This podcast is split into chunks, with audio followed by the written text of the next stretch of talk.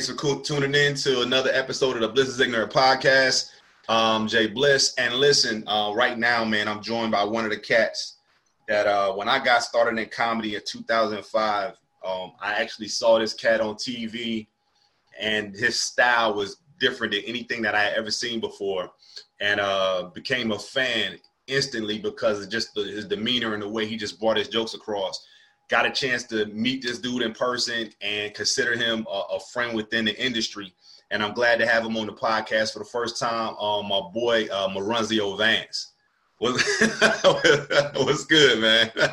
He's pointing right now as if I'm talking about him, right? what are you talking about? I thought you were gonna have me on the podcast. What the fuck happened? nah, I uh, the first time I saw you was um was Laughpalooza.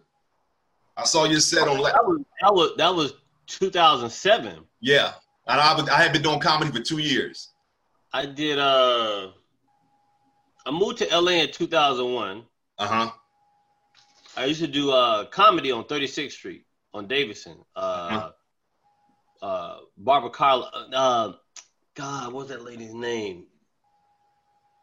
Barbara something, something. She used to do comedy at uh, on on 36th Street, and then um, I tried to do comedy on Tuesdays at the Laugh Factory. I mean, at the uh, Comedy Zone, but right, it's an urban room. Right. It was very, it was very black. Right. Nate Smith ran the room, and Nate Smith didn't think I was black enough for his room. and then I think Diaz had a room. They used to have a room at uh, some hotel. CJ. Yeah, he had at, the, at the at the Adams Mark. Yeah, the Adams Mark. Yeah. Ghetto as fuck. Yeah. But I persevered. I had moved to LA, came back, performed there. DC DS saw me. He was like, "Yo, come do these shows with me." Anytime somebody say, "Come do these shows with me," it ain't gonna be good. Right. right. right. Anytime somebody said, "Let me take you to this location where we doing comedy," it ain't gonna be good. It ain't gonna never be good. It, it, it, it never end well. Never. And um, I did some shows with him. Um, I did a show with Marcus Combs. Yeah.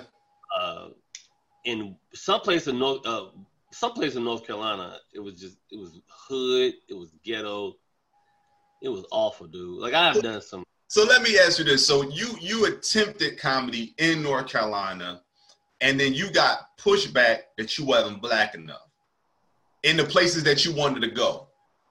I got pushback that I wasn't black enough. I was at the time I, I auditioned for Def Comedy Jam in 1994. Okay. Uh, I just turned 18, and uh, Bob Sumner mm-hmm. was running it. Monique was a judge. Mm-hmm. Chris Thomas, the mayor, mm-hmm. he was hosting it. And the show started at nine. I didn't go on stage until twelve thirty. I looked like I was twelve. My mom. It looked like my mom had dropped me off at the mall and didn't. and I didn't know about comedy at the time. I didn't know I needed to, my outfit needed to fit the, the, the the material. I didn't know that my like just so many things go into comedy that you don't know. You learn it. Right. Man, I went on stage. I had a green Adidas green Adidas shirt with a uh, white Adidas letters, some shorts, and I was real big fan of the Adidas shoes that had the sock in it, the kind that you could like take the different color socks. I had a pair of those. I had green one. I went on stage and I looked like I was going to fucking camp, dog. I looked like I was going to camp for the summer, and I was waiting on my daddy to get off work to take me to wherever I was going. But I was in that room and I went on stage. I was number 20 out of 21. Man, I didn't even know there was 21 comedies in Charlotte at the time. This is 1994. That's crazy. It ain't 21 comedies in Charlotte now. Not now. Not not not quality. It wasn't quality then. Exactly. But the fact that you had shorts on make me laugh already because I'm trying to think the last time I seen a comedian on stage with shorts on. I ain't never wore shorts on stage ever again. You will never see my legs doing stand up ever again when you see my legs. Some people don't know that. Like some people don't know that that's a like that's a no no. Like don't go on stage with shorts on. I won't wear shorts. I won't wear I won't even wear. I, it, it takes a lot for me to wear a sweatsuit on stage too. Like, but I, I've, I've become comfortable with myself now when I'm on stage when I'm performing. Right. I can pretty much wear anything but shorts on stage and a kilt uh, to do comedy in. But I, I I went on stage, man, and when I, when I say these people booed me, Mhm. they booed me like they had practiced that shit before they got to the club. They're like, so when this dude come on stage, make sure y'all really lean into him. We want to discourage this. We want to discourage this young nigga as much as we can. Can we please hurt his feelings? And when I walked on stage, I was like, hey, they were like, Chris Thomas, this young comic uh, from he's from here, so put your hands together for Moranzio Vance. And then he brought me on stage and I, I made a joke about him. Cardinal rule, you don't fuck with the host. Not the host.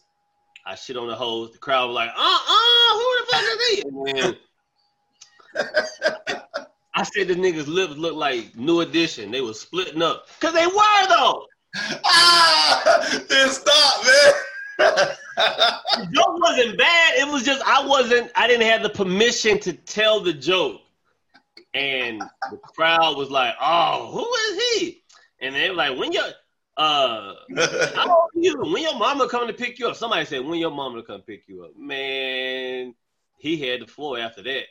Dude, you said that dude lips look like the new edition because they were splitting up, dog. That- that's Chris Thomas looked looked like that motherfucker had been eating uh, razor blade popsicles out this motherfucker. I was like, nigga, they ain't got no Carmex and nobody's car. Nobody got Carmex. Oh my god, dude, that is that is funny as so. Your your like the fact that you went in early and got booed like that, and it didn't discourage you from going back on stage in itself lets me know because a lot of people can't deal with that. Like you told a story very similar to when I talked to Des White. Des White told me the first time he got on stage, he got introduced on stage by Steve Harvey. He did the same thing. He went in on Steve Harvey, and Oh, they God. booed him so bad. I'm je- I'm jealous of him because I would love to go in on Steve Harvey. And he with, went back the next week. with or without, with or without here. I don't give a fuck. Uh, right? I uh Bob I got off stage. I got Uh-huh. booed. I got off stage. Bob Sumner gave me his card. I said, I don't know, something about you. Everybody got a lisp in this story. Something about you.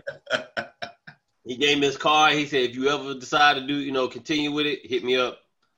I told him, I said, I'm moving to LA. He was like, all right. He just did the nod like everybody do when you tell me you're moving. If you're in the South or some small town, like, all right, well, whatever, nigga, do what you're gonna do. I'm just letting you know.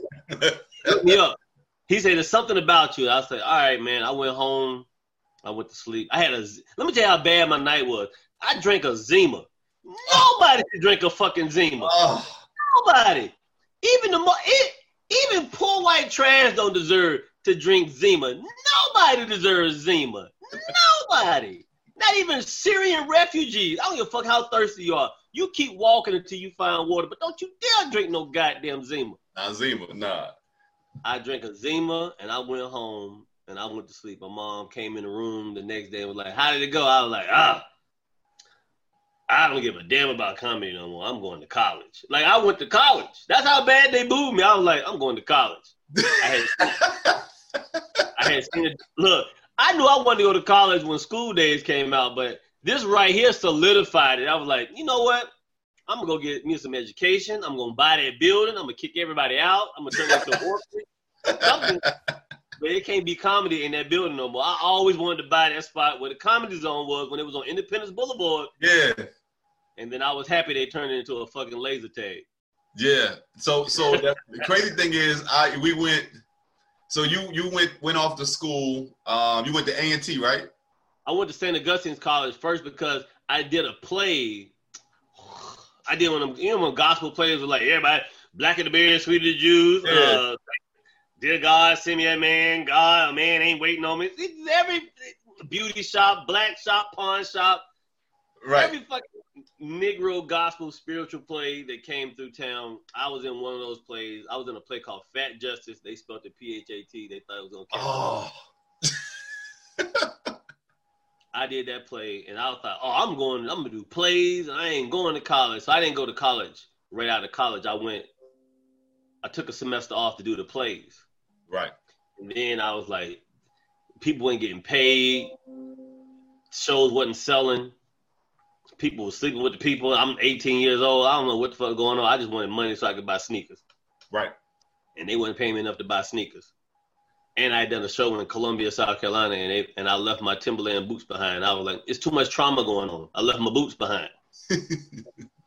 so I left, went to St. Aug, and then when I, I did a I did St. Aug, I did radio in St. Aug, I did comedy there, then I transferred to A&T.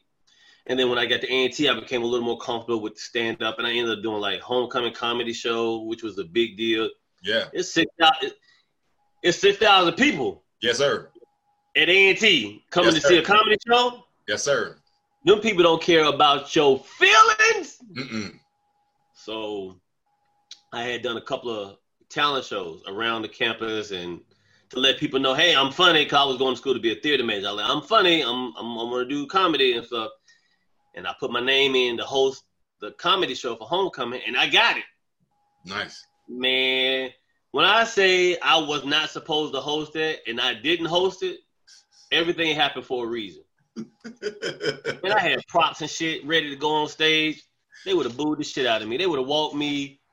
They would have walked me over to Spelman and uh, or, or to Bennett College and said, "You go to Bennett now. yeah, you don't go to A&T no more. We're gonna see you some. We're gonna see you some dresses and purses to match your outfits. You go to you go to Bennett now. Don't call us no more." That, that's crazy because, like, I think back to when I was in college, and I never thought I was going to be a stand-up comedian. Like, I, I mean, it. I love comedy, but I never thought that I would be a stand-up comedian. When I first got to campus, I was a rapper, and Okay. I was a rapper. I was a dancer, and Oh. people knew me. I need. just- I need to see that footage. I need to see that footage. I mean, I got footage, man. I was dancing in high school, like it was crazy. you heavy set in high school? high school, I was um I was dancing in high school. We was in this group called uh Escape, uh ES SCAP. Everyone's school creative, always performing excellent. That was that was like the name of our group.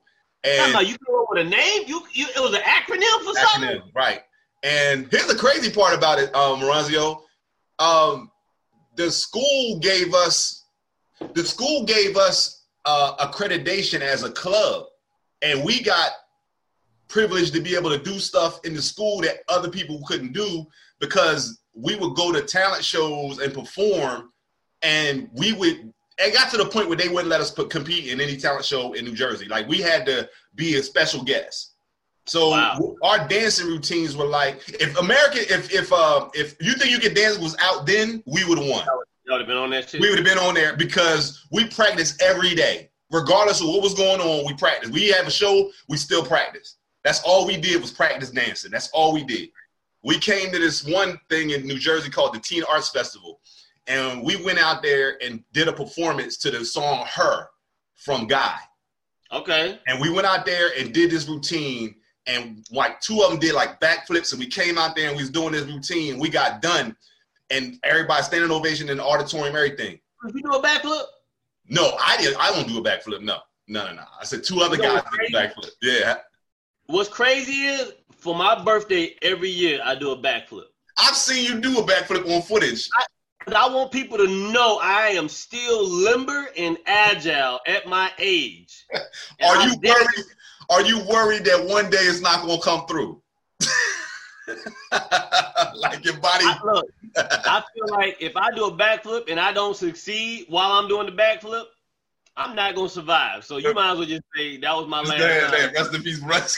Like, I just- so we so we get done with that routine, and they bring us back in. Like the the coordinators bring us back in, and they break down our dance routine to the whole thing, and was like, "Where do y'all perform? Like, where what what school are y'all from?" And we like, we practice in his living room, and they like, "What?"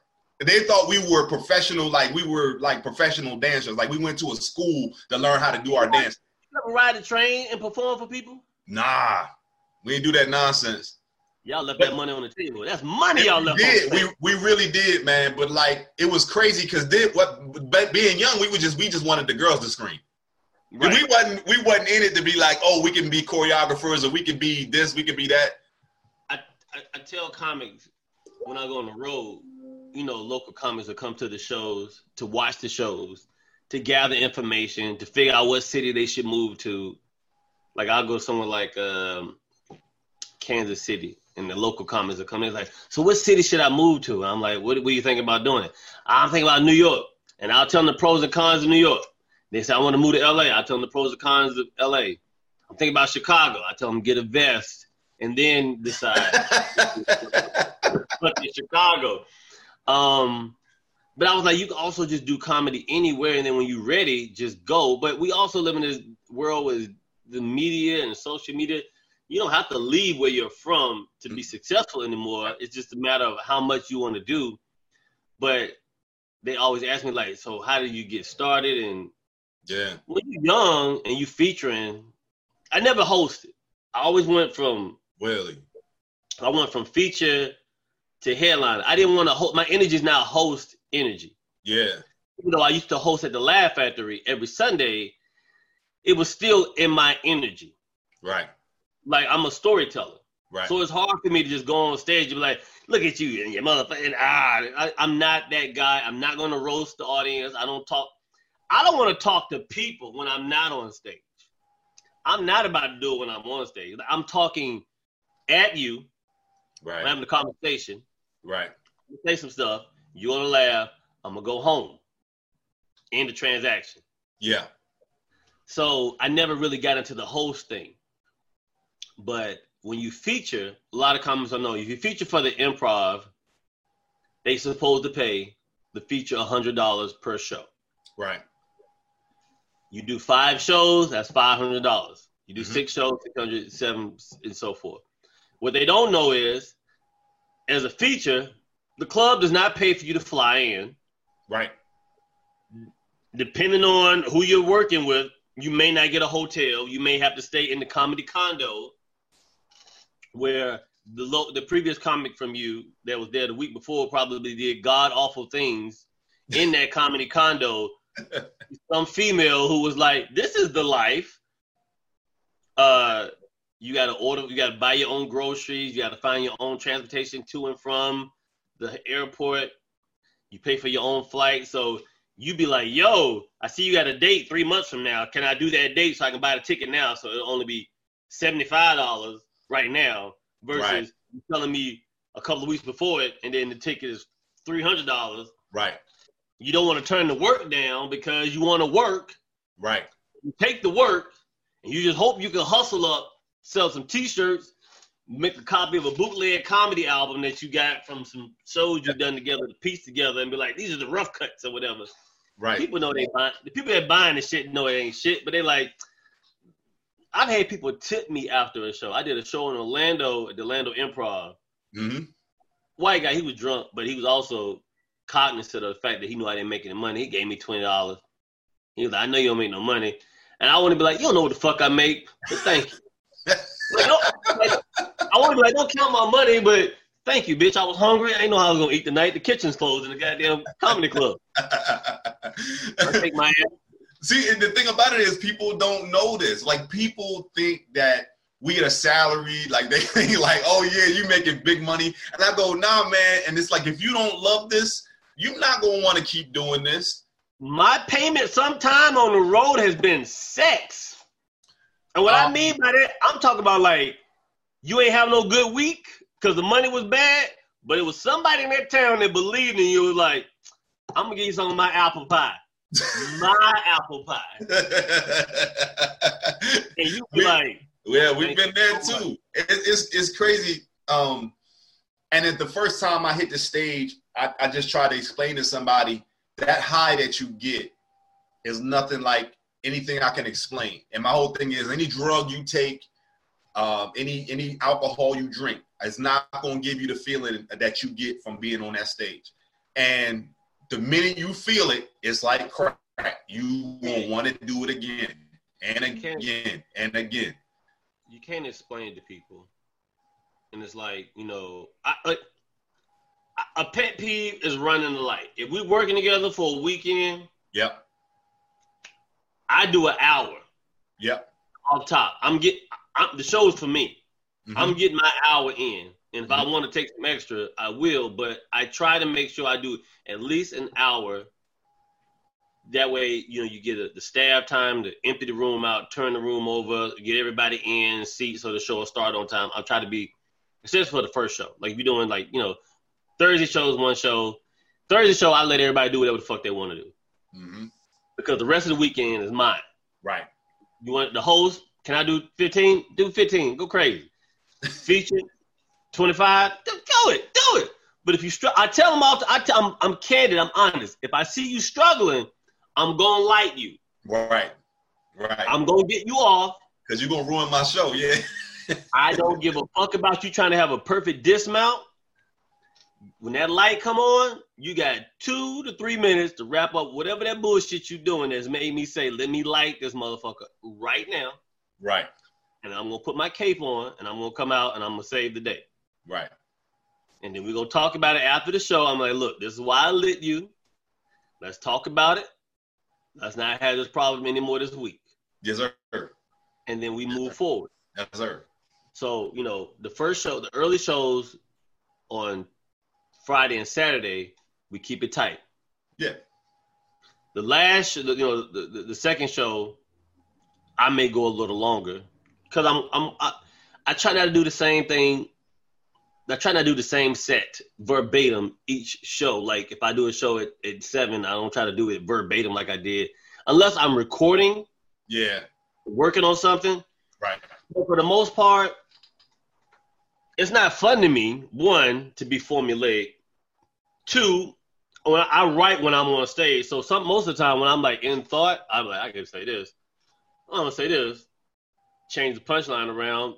It, when you're writing a joke, all you gotta do sometimes is just take a word out and put another word in, and it just changes the entire joke. Right. Right. So substantially changes the entire joke. Turning your head one way, looking Yeah. down, looking up, and you be amazed, like leaning forward. You be like, "Yo, that worked. That worked way better than it did before." And then you try it again and go, "Why are they laughing when I look to the right when I do that?" And it's just, Right. it's amazing to me. You know what I'm saying? So I don't. I got jokes I do that I'll say something in a joke, crowd be laughing, and I'll be I'm befuddled. Like, why the fuck is that funny Right. to you? Right. And I don't want to do it. I don't like to do nothing if I don't understand it. But I don't chase. I, Jay, I've never. I don't chase the laughter. I chase the uncomfortable moments that I make you face and make you be okay with it. The the joke that comes to mind when you mention that is something that I look forward to every time I see you, and you don't always do it. But when you talk about the analogy of the soda, let me Yo. tell you, man, that's the most uncomfortable shit. Like I just look at the back of the audience and I look at the uncomfortable squirms that women are going through at that moment, and I'm going, yeah, that shit is ugly. Like that. like, But you know what- you know what's funny though? It'd be the same women that come up to me after the show and be like, "You didn't say nothing wrong." No, no, it's so truthful. It's so truthful, but it's like, and and, and the part about it is, I mean, I, I've like I said, I've been a fan for a while. Like I listen to your podcast, I listen to, I read your your blogs, things like that. Um, and it's complex. A lot of people don't understand that there's a complexity behind some artists that you you got a lot of things you're trying to say, but you can't get all that out in an hour. You understand what I'm saying? So I get it. You understand what I'm saying? But my whole thing is when you take an analogy, like the, the king of that was Patrice O'Neal. Like Patrice O'Neal could take the joke and, and make the analogy to make the person that doesn't agree with his premise at all to go, oh shit, now I get it. Because you can come out and say abortion, and the person be like, "Oh, I ain't listening to this," and then he'll go, "All right, let me tell you what it's like," and then get an analogy Yeah. and go, "Oh shit, yeah, okay, yeah, you're right. Fuck abortion." Like, like that's like the whole thing about yo the, the what we do, and the the soda bit is so uncomfortable because you like when you tell you tell the girl, "I want to get what's left," I'll be like, "Oh, that's that's so I'm- bad." I'm- I be, look, let let's be one hundred percent. You want to wait? I want to be one hundred percent honest with a woman. I'm forty four years old. If we go out to eat, uh, we go out to drink. You already know if you want to have sex with me or not. yep. You just do. You making me wait for that is like, what are you trying to accomplish? it's not going to get better by the time I see you. Next. It's just what it is. I just want whatever's left over. Like I know there's little to nothing left. Just give, just give me something. it's so it's so it's it's funny that the premise itself. Every dude has been through it, but it's just like one of those things, the uncomfortableness of it. Um, and like I do bits, and sometimes I do a bit, and I'll mention to the audience, "This gonna get uncomfortable." Like, but I'll say the punchline is worth it. You better than me because I don't even give you a. I'm not giving you a warning. Right, right, right. The warning is when you purchase the ticket. Right. And decided you want to come in this room and be locked in here with me. I, I do a joke. I do a joke right now, and the reason why I do it that way is because it punches harder than me just saying it, right? Mm-hmm. So I do a joke, and the, the first joke I do is about gay marriage, and it's so uncomfortable. At the end of the punchline, I go, "That was a tester joke. I was testing y'all to see where the room was. Right, right. Y'all passed the test, um, but I could go worse. But I'll leave it at this level." And somebody always yells out, "Go worse!" And I go, "What's your name?" And then they'll say their name, and I go, yeah. "The next thing to come out of my mouth is your fault." I was like, I don't want nobody else to take the blame for it. Is is this guy's fault? That's that's that's a that's a very um right that's a funny strategic way. Right. And I take a drink. I, I'll take a drink. I'll take a drink. Put the drink down. The room is completely quiet, and I'll say, Mexican pussy is the tightest pussy of all pussies. And the room go crazy. And I go, don't debate me on this shit. I did the research. And then like right. motherfuckers is going crazy. And then I go to this whole scenario why it is this way it is. And everybody's like, and you can see people put their head down like, what the fuck are we talking about? You know, and it's just like, it's a room turner. I make people out. So the pandemic fucked up a lot for me this year, but it is what it is. I was supposed to shoot my hour special this year. Um, hmm. Bill Burr was going to produce it. Oh, I had a hope. I had ran the hour. I was happy with what I had done. We were going to shoot it like in November. It would have probably came out like next year around you know uh, Black History Month or some shit like that. Mm-hmm one of the jokes I did in it was um, I said one of my one of my scary one of the scariest movies I've ever seen of all time. Gone Girl. Oh yeah. I said Gone Girl's is a scary movie. I said I was this close to dating white women until I saw this movie. and they was like, and I said, let me tell you what's scary about it. And I, I tell people, for those who have never seen the movie, it's a movie. Ben Affleck marries this young chick he grows tired of it like we all do. And he meets a younger thing like we all do. And he was like, I want to be with that. His wife catches him cheating. Instead of her going up to him and saying, Yo, what the fuck is going on here? Explain yourself, or let's go get counseling, or I'm leaving you. She was like, Nah, I'm to pretend I've been kidnapped so he'll take the blame for it and he'll go to jail. and then he went on TV and was like, I'm so sorry, I love you, please come back. And she believed him. The bitch unkidnapped herself. drove home after she done killed somebody, covered in blood, and says, I'm back. And Ben Affleck is like, What the fuck are you, bitch? You supposed to be dead. What's going on? He's like, oh, I can't. I, I, that was I was just fucking with you. I'm back now. He's like, I'm gonna leave you, and she's like, no, you won't. He's like, why not? Because America will think you an asshole for leaving me. We're a fucking feel good story. I was gone. I came back. We reunited. He's like, fuck that shit. I'll get rid of my Facebook account and Twitter for a couple of years and then resurface.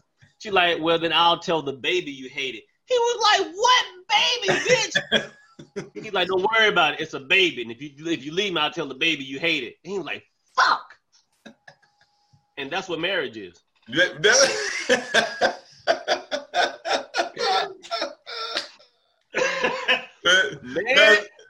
I take them on that journey. Yeah, and, and it's like, it's great. But I mean, so that the special, I mean, and, and it'll get done. Um, was that through all all uh, all things comedy? Yeah. Yeah, that's dope, All man. comedy- we, we talked to uh, Comedy Dynamics. Comedy Dynamics gave me an offer. Um, All Things Comedy made a better offer. I really want to do it. I really wanted to do it with HBO. Um, I look, man. I don't know what's going to happen with our business right now. Right. as far as what's going on. And and to mention what you said about the, thing about Patrice O'Neal, uh, I worked with Patrice O'Neal. I used to feature for Patrice. Yeah. Patrice O'Neal is the only comedian besides Tony Rock that I and Paul Mooney Yeah. that I enjoy. and Christopher Titus. I like Christopher Titus. Yeah. Titus the Beast. I worked with Christopher Titus. I featured for him a couple of times. Great fucking guy. Probably in the top 10 best storytellers of our generation. He just don't get the credit for it. Right. But phenomenal storyteller. Unorthodox, don't give a fuck style. I love it. But I feature I used to feature for Patrice. And we did a show at Fort Lauderdale Improv. Mm-hmm. We got off stage one night. We go to this 24 hour restaurant that's in the hotel. We sitting there, we ordering food, and I'm looking at the menu, and he looking at the menu, he just like, ah, like, what's wrong? It's fucking. He had diabetes, so he like, I gotta think about everything I gotta eat. I can't eat this, I can't eat that. I'm just, I'm just sick of it. And he started riffing about diabetes, and then he just put it into the act. And then when you see uh, the elephant in the room, you see him talk about the diabetes. And there's this thing where I'm like, fuck, I was there when this became a thing. Yeah. And these people are like en- enjoying it. I'm like, I was there Yeah. when he was like, this is what I want to talk about. Yeah. And we talked about it. I didn't I don't think I've enjoyed working with anybody as far as learning that works for my style than working with Patrice. Right. I got off stage after the first show one night in Fort Lauderdale, and he brings me in the room. He shuts the green room door. I'm thinking I'm about to get fired because that's what happens. Okay. Yeah. They'll put you in like, "Hey man, nothing against you. It's just not working. I'm gonna give you the rest of your money. Get the fuck back on the plane. Thanks for trying." Right. He shut the door. He said, "What are you doing?" I said, "What do you mean? When you're on stage, what are you doing?" I said, "I'm just telling my joke." He said, "But you know you're funny without trying to be funny." You know, I, I said, "What do you mean?" He said, "You're you you do these long, deafening pauses because you want people to revel in your genius. Stop that. Just fucking tell the story. You ain't got to elaborate it. Just tell the story and make that story funny. And he was, when I say Jay, he was dead serious. I mean, in his face, but it was like, a, I see something in you. You're to fuck it up if you keep doing what you're doing, or you're not to be what you want to be. This is how you should do it. And he, he, we talked about it, and it was the room was uncomfortable. To be disrespected or joked on or be mocked by Patrice O'Neal was an honor. Yeah. I don't care what nobody says. Fuck who your heroes are. Fuck who's famous. I don't give a fuck who the famous most famous comic is right now. If you're in the room and Patrice O'Neal notices you and starts to fucking just poke at you, it's an honor because this dude can read you. Like no, he's a fucking empathic, like a psychic. Like he can just read you. And I was sitting there, and I was quiet because my ego was bruised a little bit because I thought I was killing it. Yeah. And he's like, and don't get all in your feelings. This is Patrice. Don't get all in your feelings. I'm, I'm, it's, it's for your own good. Just, just, it's nothing wrong. Go be funny. The second show, I made the adjustments. Like, made the adjustments between the first show and the second show and did it. Patrice O'Neal is the only comic outside of Paul Mooney who Mhm. would sit in the back of the room and watch me perform. I got a fucking six foot five, 300 pound giant in the back of the room with a derby cap on, looking like a mobster, with a ring on his pinky finger, like he just, like he just, right. that dude, and he just sitting in the back of the room. He just sitting back here like this. he got that laugh. Yeah. When I hear him, I'm like, because I made the adjustments, and he Right. saw. it. Right. And I, ne- I never changed from that moment. I've Right. never. What year was that? Do you remember? 2009. 2009. And then he fired me a couple of weeks later. The but the, what the thing is is the, the the information was valuable, and He fired, he fired me because he was like, You don't want to be a feature. He was like, You so don't want to be a everything was for your own good at that point. But I was mad because I was like, Nigga, I need this work. I what do you want work. I want that stage time. Exactly. It's that- like it's like if if if I could go if I can be on the road for a year straight with a with a with a touring headliner, knowing doggone well I got the chops to be my own headliner, right? But I feel like it just gives me an opportunity just to hit the stage. It's practice for me. It's it's getting shots up. It's all of those things. But then some comedians look at it like, nah, man, you don't you don't need to do that. Like you need to go do you. And it's I- it's, it's painful because in this business, nobody gives a shit about you. And they don't care how funny you think you are. I won't feature for anybody at a club. Okay. Yeah, I got But you. like like Russell Peters, I go on the road with Russell Peters. Right. go on the road with Daniel Tosh. So those those are my two guys that if they Yo, need Tosh is another beast. when I say let me let me tell you something. It ain't about black, it ain't about white, it's about writing and That about That dude Delivery. goes. That dude goes so far into a joke. I'd be like, dude, like I thought it was done, and you like you still going harder on this. Daniel Tosh, friend or not, in my top ten best joke writers of all time. Yeah. He takes a joke and he just like you it and he does it with this this smug, sarcastic, like and, and we'll fuss the audience out for them being a little off base about it. Like, yo, fuck y'all. Like, like, like you bought the ticket. You know what I'm saying? You- Like- Oh. Jim Jefferies, another one of my yeah. yes. I work with Jim Jefferies. Yeah. Jim Jefferies watched me in the back. Oh yeah, you're fucking great, man. Fuck, I, was, I did the I did the uh, flat soda bit. Right, right, right, right. He saw that bit. Holy shit!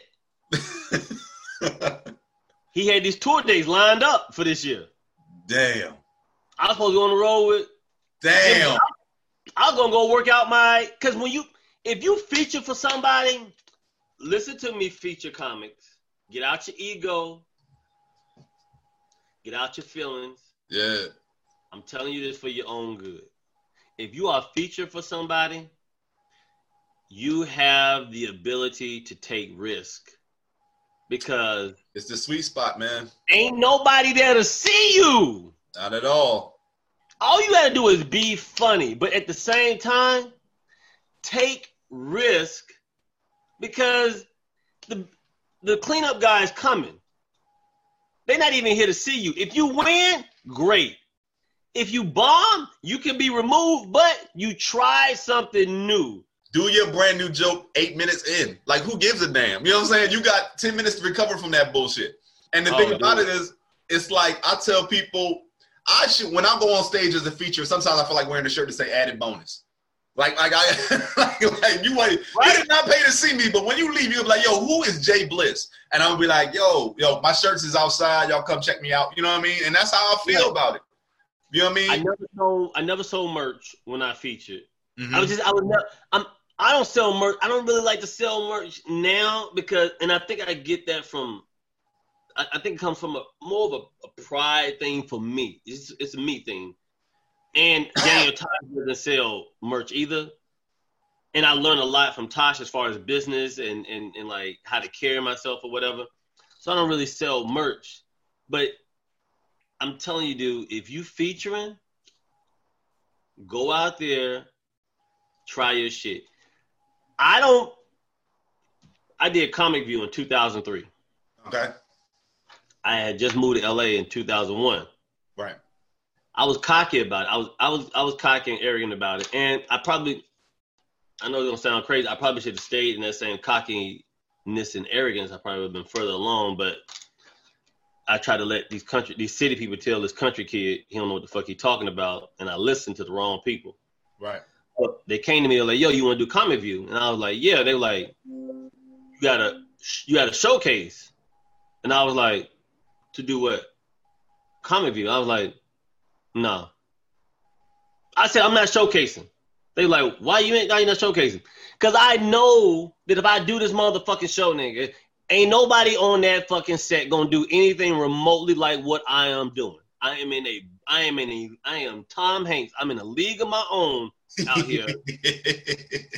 I'm not telling because it was during the time of Kobe Bryant doing the, the sexual allegation thing Right. and right. there was some R. Kelly stuff going on. So they were like, no Kobe jokes, no R. Kelly jokes. And I was like, I don't even talk about this shit. You don't have to worry about that. But black comedy show, 30 something black comics, 40 something black comics, everybody telling the same goddamn jokes. Everybody got the same premise. Yep. I and then I did my set. I Jay, I did the set without auditioning. They were like, "We got you on Comic View." I said, "Cool," and I and a, a part of me was like, "As you should," right? Right. Right. right I was Right. like, "As you should." right. We getting dressed in the dressing rooms. J. Anthony Brown hosted the year I did it. I'm this is a new world to me. I'm surrounded by all these comics I've seen on TV and Def Jam on Comic View previous years, and everybody got their motherfucking Sunday best outfit on. Like these niggas, were- the niggas' outfits were better than their acts. Like I was like, you put more into this outfit than you did your act. on your I jokes. Right. Right. I went out and bought me a green Atari T-shirt, some red Re- uh, uh, some uh, green and yellow and white Reeboks that I still own because those my first shoes I wore on stage, and I had some Guess jeans that Kevin Hart gave me because he couldn't wear them because they were too long because they were because he ain't got long legs. I wore that. I got to the place they were like, "Oh, you can't wear the Atari symbol on the front. We don't have clearance for it." I was like, "What do you want me to do?" oh, I had to flip my shirt inside out. wow. I was so uncomfortable with my comic view set. With all that being said, comfortable, uncomfortable, and surrounded by all these dudes that's looking down on me like, man, what this little nigga doing here? Blah blah. Because everybody don't, nobody thinks you should be where you are when you're there if Right. they feel like they're the dude or the Say that dude. Right. Right. I don't want to say the comic's name because I don't like this motherfucker. But one of the comics that was on the show was like, "You ready?" I was like, "Yeah, yeah, yeah, I'm ready." I think I'm thinking about doing a new joke. He's like, "Today?" I said, "Yeah." He said, "What's the joke?" I said, "Well, I just found out I got to play. This is 2001, so don't want nobody like trying to come for me. 2002, 2003. I got to pay $200 in child support for my daughter." And I was like, but I only make 180. I said I had to borrow $20 from my daughter's mother to add to the 180 so she could have $200. I just told her I'd pay her back. And that was my opening joke. And I and it, and, and, it, and I stuck the landing on it because I didn't tell the joke like, all right, let me try this new joke on y'all. I just went out on stage. I was like, yeah, man, I got some bad news today. I found out I got to pay two hundred dollars in child support, but uh, I only make one hundred and eighty, so I had to call my daughter's mother, and ask her to borrow twenty dollars to pay her right. two hundred dollars. Right. The crowd died laughing. Of course, women. I'm not gonna say what complexion. Just women were like, "Yeah, they paid two hundred dollars in child support." Right. Right. Right. I want to be like, "Bitch, it's a joke. Get out of your feelings. You fuck that dude, not me. You deflect. Right. You mad at the wrong person. Enjoy this rhythm I'm giving you." Uh, right. Right. I did I did Comic View, man. I tried a new joke at the at the opening. At the very beginning. That's that's ballsy, man. Listen to me. Never had said the words before. I just sat in my dressing room with my pad and my pen. I was like, because I was bored. You had all these other comics, everybody hanging out. Niggas from St. Louis knew each other, Chicago comedy. Everybody just like commiserating. Right. Guys talking. I ain't had no stories to tell. I've only been doing comedy professionally for two years. I'm sitting in my dressing room. I'm just writing. I tried that joke. I did a 10 minute set. They aired it. You know, at Comic View back in the day, they used to do their theme nights where they're like all funeral home jokes, all church jokes, all you ever been so poor jokes. I had none of that shit in my act because it's not the it's not the typical black jokes. So so I your so your airtime was what? You want to hear something crazy? What's that? I've never fully seen my whole set. That's and that's the thing. I think that year was the year they just was doing clips. I don't ever think they were showing. No, they did them. The full episodes. I, here's the crazy part. I didn't have a cable when BET when comic.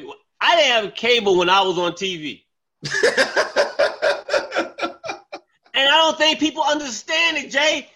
As comics, we don't we don't got it like you think we got it. We yeah. just trying to survive until the we get invited to the, the big game or something. But I've done TV three times and not seen it because I didn't have fucking cable. I did Showtime at the Apollo in 2007. Right. I've never seen it. Right. I just know it's out there. But I killed. They called me. They said, "Yo, you want to do you want to do the the Apollo?" Butterflies immediately just in my stomach. Right. Like right, because we, we, think back, we think back to watching that, right? All I think about when I watch, uh, when I think about the Showtime at the Apollo, is the black woman who's standing in the front with the Jheri curl. Either, yep. either, she would root for you, or she was like, "Get the fuck out of here!" Like that yep. woman decided your fate. Yes, absolutely. So when they said, "Yo, you want to do Apollo?" I was like, "Uh." Uh, yeah, because you don't want to turn down. Nah. You can't turn down work. No. You it's almost like you can't turn down work. I said, sure. Well, it, not today, but the next day we want you to take. We saw you at Caroline's with Paul Mooney. We thought you were funny. Just come on down, put together a set. Just put together a set? Yeah, just put together a set. Wow. They didn't run me. They didn't say let's see the set or nothing. Just show up, be funny. That's when I thought was, this is a nigga production. Right. you just don't tell a comic show up, right, and be funny. Right.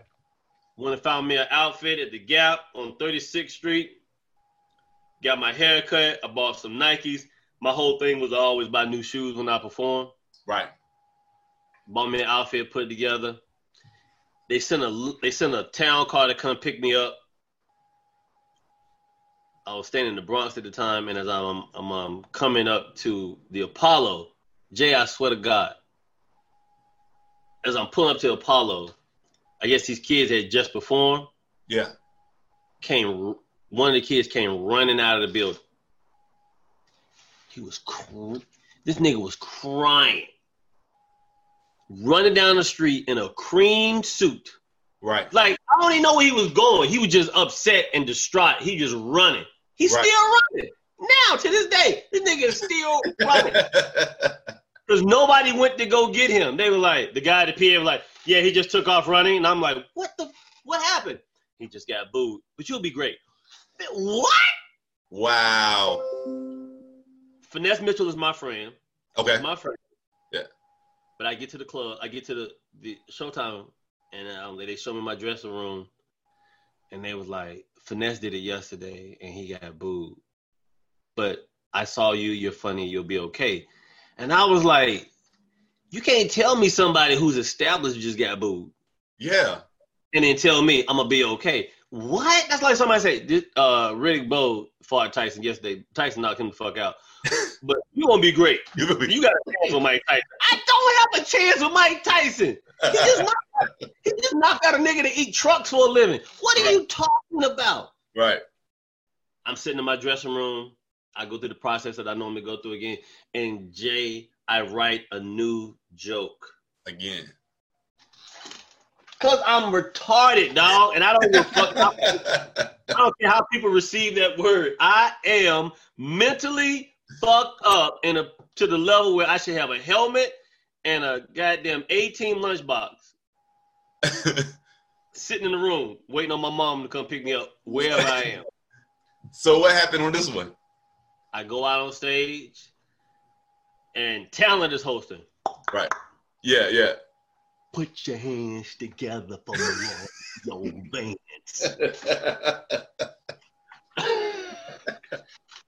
God, I hated that. And I come out on stage. I didn't rub the rock or nothing. And I was like, I don't need no look.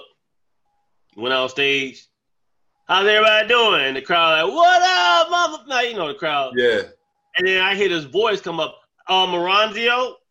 Yeah, we got to start over. Something happened, technical difficulty. I'm like, what? Wow. So as I'm walking back, the microphone is still on. The crowd can hear me. So I'm talking. I'm telling jokes. I'm like, what do you mean the microphone messed up? You know how much courage it took me to walk out in front of brutally honest, don't give a fuck about my dreams audience. And now they got to pretend they haven't seen somebody that they already planned on booing before he came out. oh.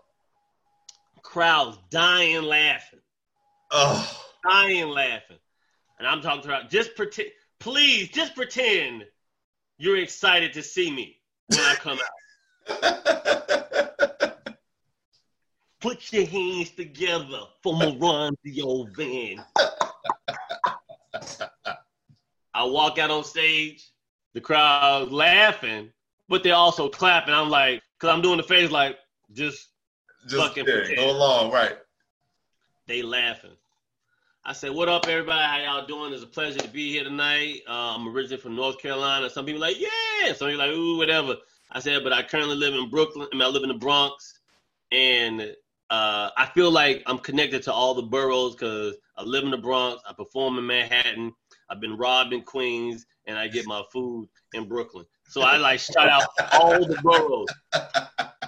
Everybody's dying laughing. Everybody. After that, I'll after that I got 'em.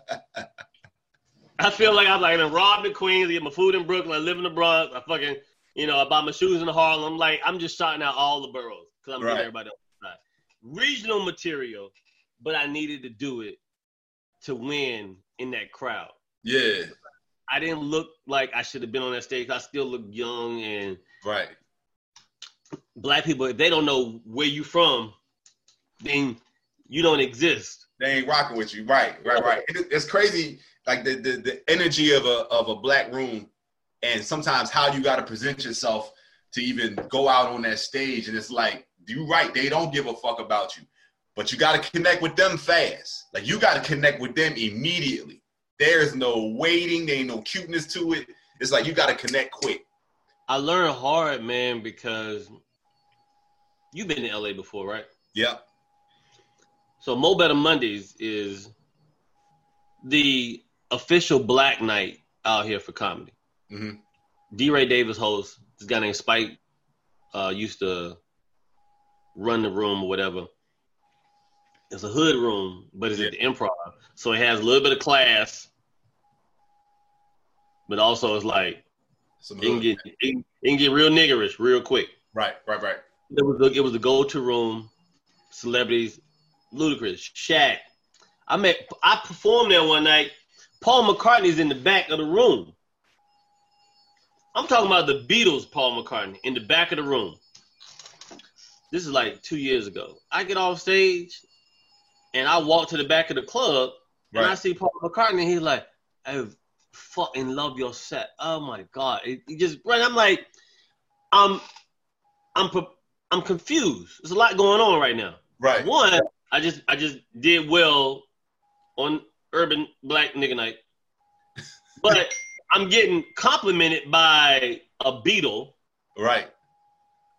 Who has more money Right. than I'll probably ever see in my life. Right. shaking my hand, talking to me, telling me I'm good at something. And I'm still trying to figure out why is one of the whitest people in the world in the blackest room in America right right. I learned how to cut my teeth in the in the urban rooms, like Mo Better Mondays. Yeah. Uh, the the rooms in Charlotte that were hood rooms, like Yeah. Birdman, rest in peace. Birdman used to do a Yeah. show. Yeah. Nick Lewis used to do a show. hmm Nick Lewis used to have a joke, dog. That I was like, he would do this joke. I was like, I'm not even performing. Right. He did a joke about putting doodle on his forehead or something, and it was just the way it, it was the way he ended up at the the punchline of that joke. Hmm He used to Nick Lewis used to have me in tears, dude. Right. Like, is he still around? Yeah, he's still around, still doing comedy. I tell all young comedians in Charlotte, they always say, um, how you know when you a comedian or how you know when you when you made it as a comedian? I was like, first of all, if you live in Charlotte and Nick Lewis don't owe you money, you ain't no comedian. I was like, so that, Hilarious. Us. so I was like, you ain't no Nick will book you for a show. and not pay you. Like, yo, and you drove. Right? Right. like, Oh, nigga, so I ain't I don't get no gas money and I didn't get paid. Man, they ain't even make. They said they didn't even make their cover. What Yeah. you mean if, make their if cover? yeah, if you don't, if you if Nick Lewis don't owe you money, you ain't no comedian in Charlotte. So um, yeah, Nick is still around, and um, I remember uh, early on, like when I first, like I said, I started in 2005, and like my mentors was like like Tone X and Chris Funnyman Robinson and and um DS and you know cats like that, because Chris would give me time. Like no matter when I showed up, he would say, "You got time." So his room at the time was Scandalos, uh, Big Chill, and then Scandalos, and that was the urban room in Charlotte. So that's where I would go do my time. I would cut my teeth in that room, and then I go to the Comedy Zone, and if it worked in the urban room, it was gonna work in the mainstream room. You know what I'm saying? So that was like like people that I was like around, like um, you see who else? Was uh, David L. and D. Cameron and cats like that. Like they were all be like in my ear telling me. know. I don't know. You'll, know any of those guys. D. Cameron, rest in peace. But D. Cameron was a clean comic man. But that dude was so funny. He was originally from Ohio, but he had moved to Charlotte. And um, I never got just get- embraced. I never got embraced by. uh I never got embraced by the comedy scene in Charlotte. Period. it's a shame too. It's a shame too because I felt like even though you don't live here, I feel like anybody that's in Charlotte, like the the scene in Charlotte is not a friendly one. It's not, and then and people people always ask me like, why don't you come home to Charlotte and perform more? It's like, it's not that I don't want to. Right. The comedy zone does not fucking acknowledge me. Hmm They will not give me a full weekend for. Dude, it's comics that don't even that hate Charlotte, but they will come there to get money that they will give opportunities to. And I'll check in. I'll be like, yo, so so and so came this week. Right. There a crowd? No. I ain't never not had people come out to my show. I'm from Charlotte. I went to I went to Wesley Hills Elementary School. I went to Elizabeth Elementary School. I went to Cochran. I went to Coulwood. I went to West Charlotte. I've covered enough ground. I went to NYSP program, John C. Smith, for Mhm. several years.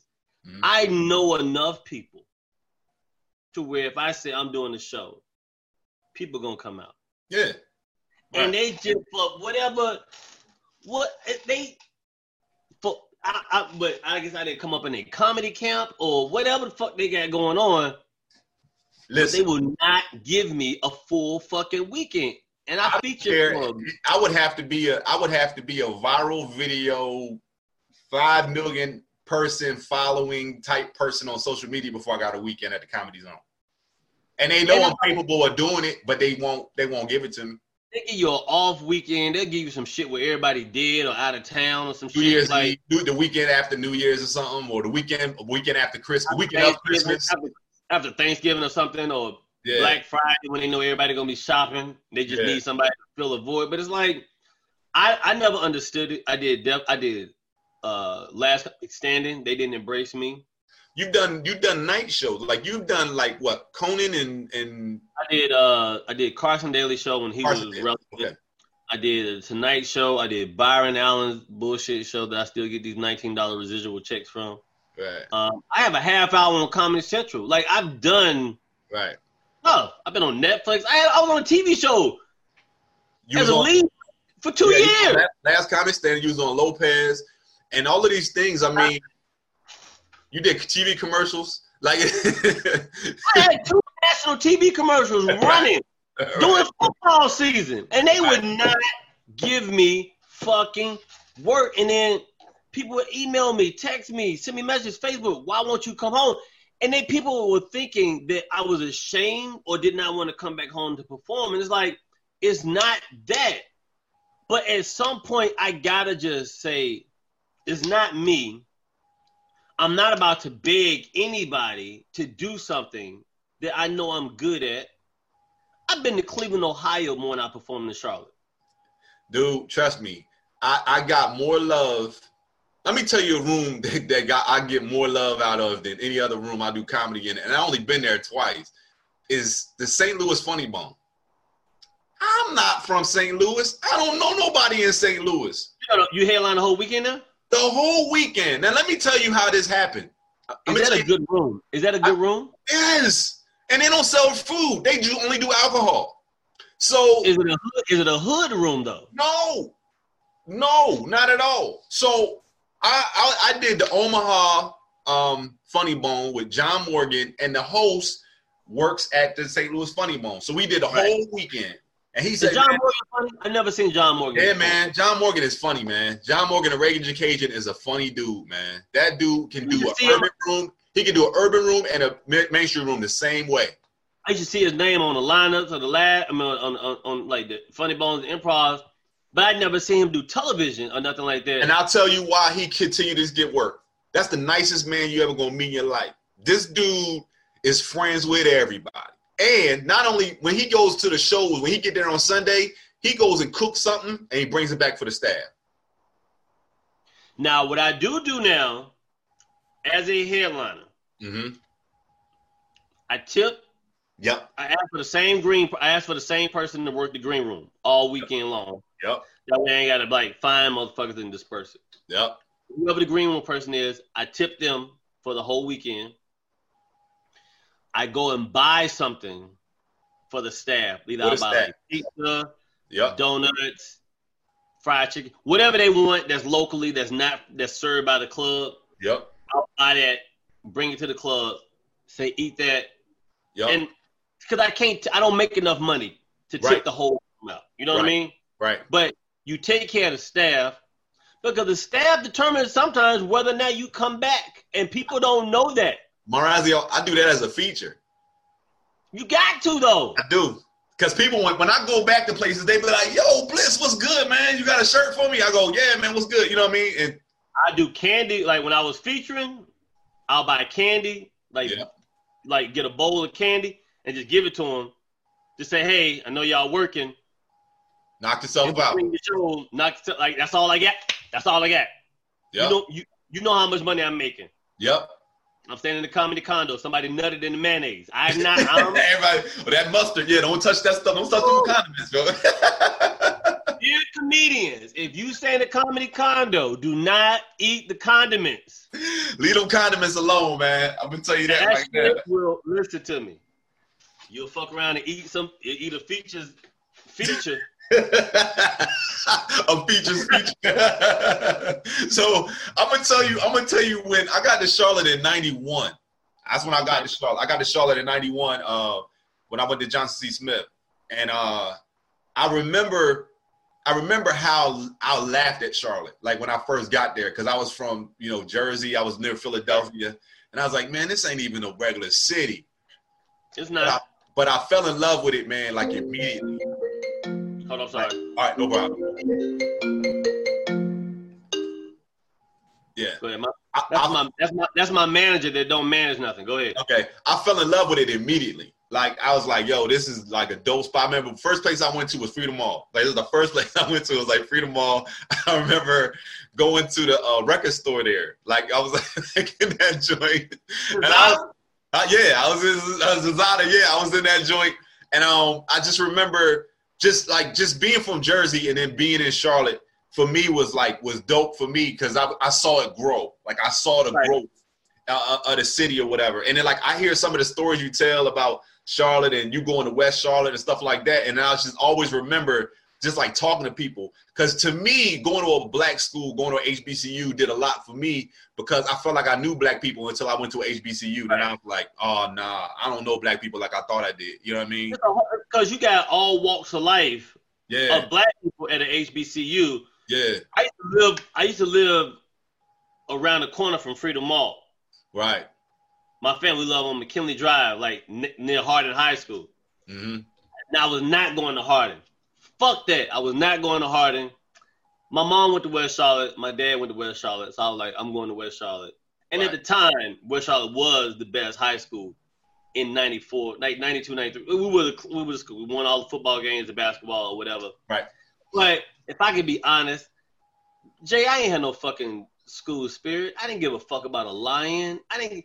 I hated everybody in high school. They were they fucking me. You had the you had the A list kids who who were famous because either they played a sport or they were attracted or their family had money, or you had the B list kids who knew the A list kids, and you had the C list kids, and they were like, man, just get in where we, whatever's left over, that's what we'll get. right. I knew B, I knew A list people, but I didn't like any of the A list people. Right. I didn't like the politics of I didn't like the politics of high school. The people they thought attractive, I didn't think they were as attractive as they they hyped them up to be. I was like, yeah. I've seen better. Right. Right. I'm in high school, like I've seen better. Right. Right. No one values my opinion. Right. Um, you know what's interesting about you? You have posters of yourself on your wall. That's uh. That's uh. Basically, uh. I was doing podcasts and I was doing broadcasts, and then I realized everybody else had stuff in their background, and I'm a joint was up a blank wall, right? So I was like, yo, this joint look bad. So I've gotten mixed reviews on both of them. I got people to say, oh, that's dope, and then I got people to say, yeah, that's stupid. Like, I don't, I don't have, and I think for me, because we both have kids, and yeah, you know the headache of being a dream chaser, and someone not supporting that, or yourself because you want to go off and do something that makes you fucking happy, or something that you feel like you're called to do, and if you do it, you're a terrible person because I want you to stay at home. And man, I worked. Listen, man. When I left LA, when I left for LA in 2001, hmm I didn't want to. yeah, I, I didn't want to leave my daughter. right. I knew I wasn't gonna make it in Charlotte. In I knew, Charlotte. I knew, I knew what I wanted. Yeah, I wouldn't have became what I wanted had I stayed. Like nothing that's, that's happened to me, the good and the bad, would have happened to me if I'd have stayed in Charlotte. yeah. I was working at the goddamn health department on Billingsley Road, registering Hispanic people. That's right there, the Social Security office. and food stamps. That's Yeah. what I was doing. And I didn't even fucking speak Spanish.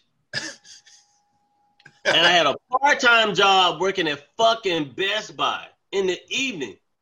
And I was, I when I say miserable, Yeah, I was so miserable because I was like, this is not life. I am not supposed to be working this hard every fucking day right, just to go home and be tired right, and turn on my TV and watch somebody doing something that I know I can fucking do. right, right, right, right, right, right, right, Anybody can register a motherfucker for pap smear and fucking food stamps. right, That's not a that's a job. That's not a career. right, You don't retire from fucking next. right. I, listen, I know exactly what that Billingsley Road joint is because I go over there for my mom all the time. like I hate that joint.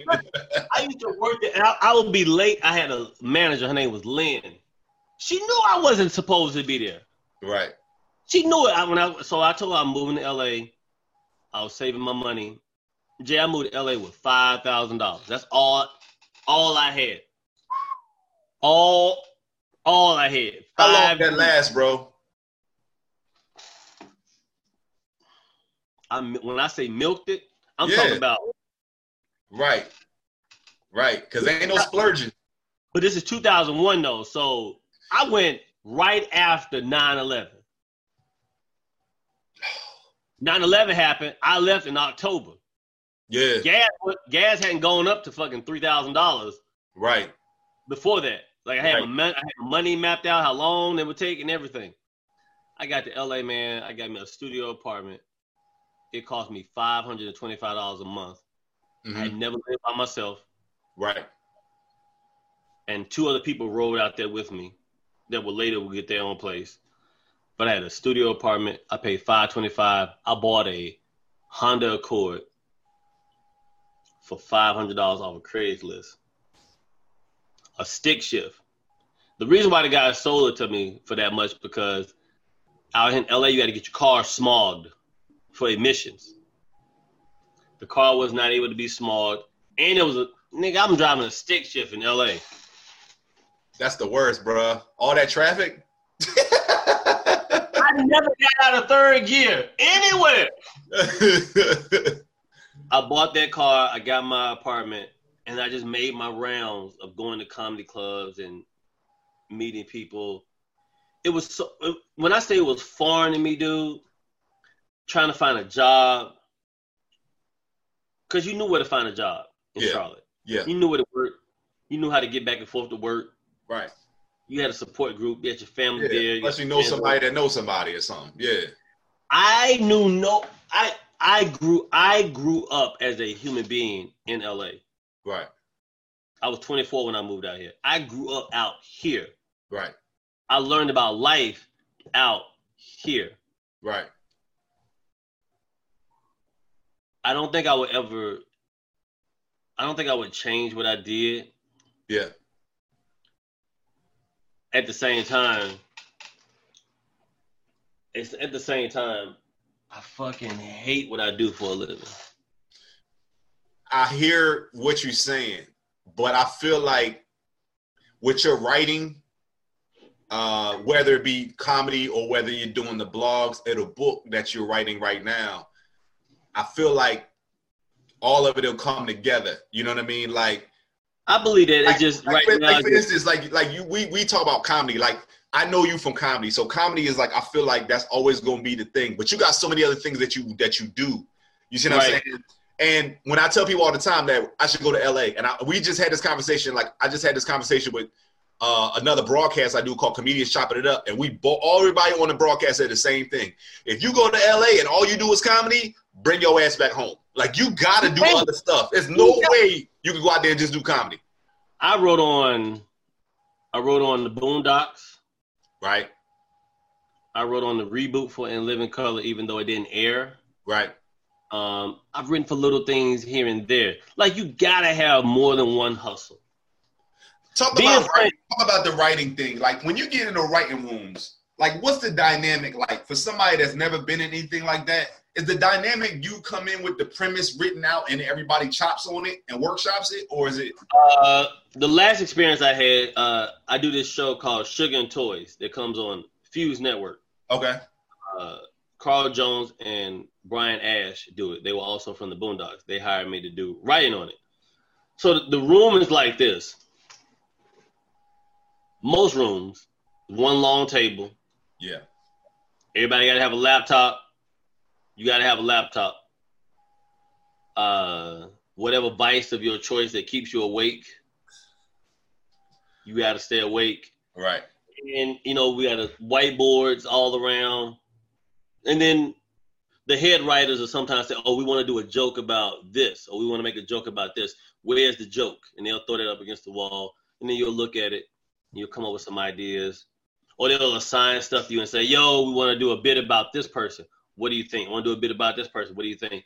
And then they'll say, "Go away, come back with some ideas," and then we'll toss some shit up against the wall, and then we just literally brainstorm on what will work, that's and then that's we'll, wow, and then we'll assign it to different people. Like, okay, Moranzio, you're gonna write the sketch for this, or so and so, you're gonna write the sketch for this, or you're gonna write the sketch for this, or you got people in the room that punch up a sketch. They're like, yo, right, can you punch up the joke to make this funny? Can you figure out how to make this angle work or whatever? And that's the life, dude. But it's all day, nigga. I get I get it, and that's the part that to me, like I I understand, I understand how hard it is for me to just sit down and start writing my own stuff.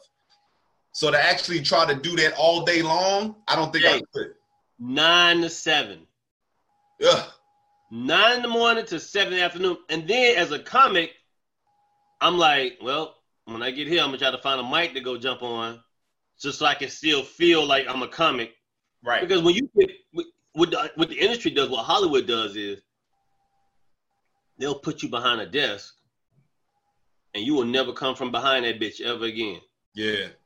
Because yeah. the money, the money will be the money will be too good. Right. And you don't. And when when the money gets good, you start living a certain lifestyle that you can't come back from. Right. You know what I'm saying? Right. If you eat duck, if you eat duck every day because you got this nice show, you don't go, you don't go back to chicken. Yeah. You so if you're, if you're working on a writing staff and you got a gig, do you are you are you just bounce? Yes. Okay. Well, if I have like like comedy club dates around the town, I like, like yo, I'm on my job, I can't come. Right, but if they, you had to do Cleveland or something, I'm doing. I I did. I, I take my half hour for Comedy Central in 2012. One of the worst experiences of my life because I was writing on a living color at the time, and Keenen didn't want to let me go to fucking take my shit. Yeah. And I was like, "Are you really gonna make me decide between whether or not I'm gonna go take my special, or write for a show that may or may not air?" I was like, "You can't do that to me because I'd already booked this before I booked the job. I had booked the half hour before I booked the job." He told me I had 48 hours to go to Boston, fly to Boston, perform my half hour, and get back to write on the show that never aired. They never, I do. I didn't get to hang out with the comics and rejoice and celebrate our accomplishment.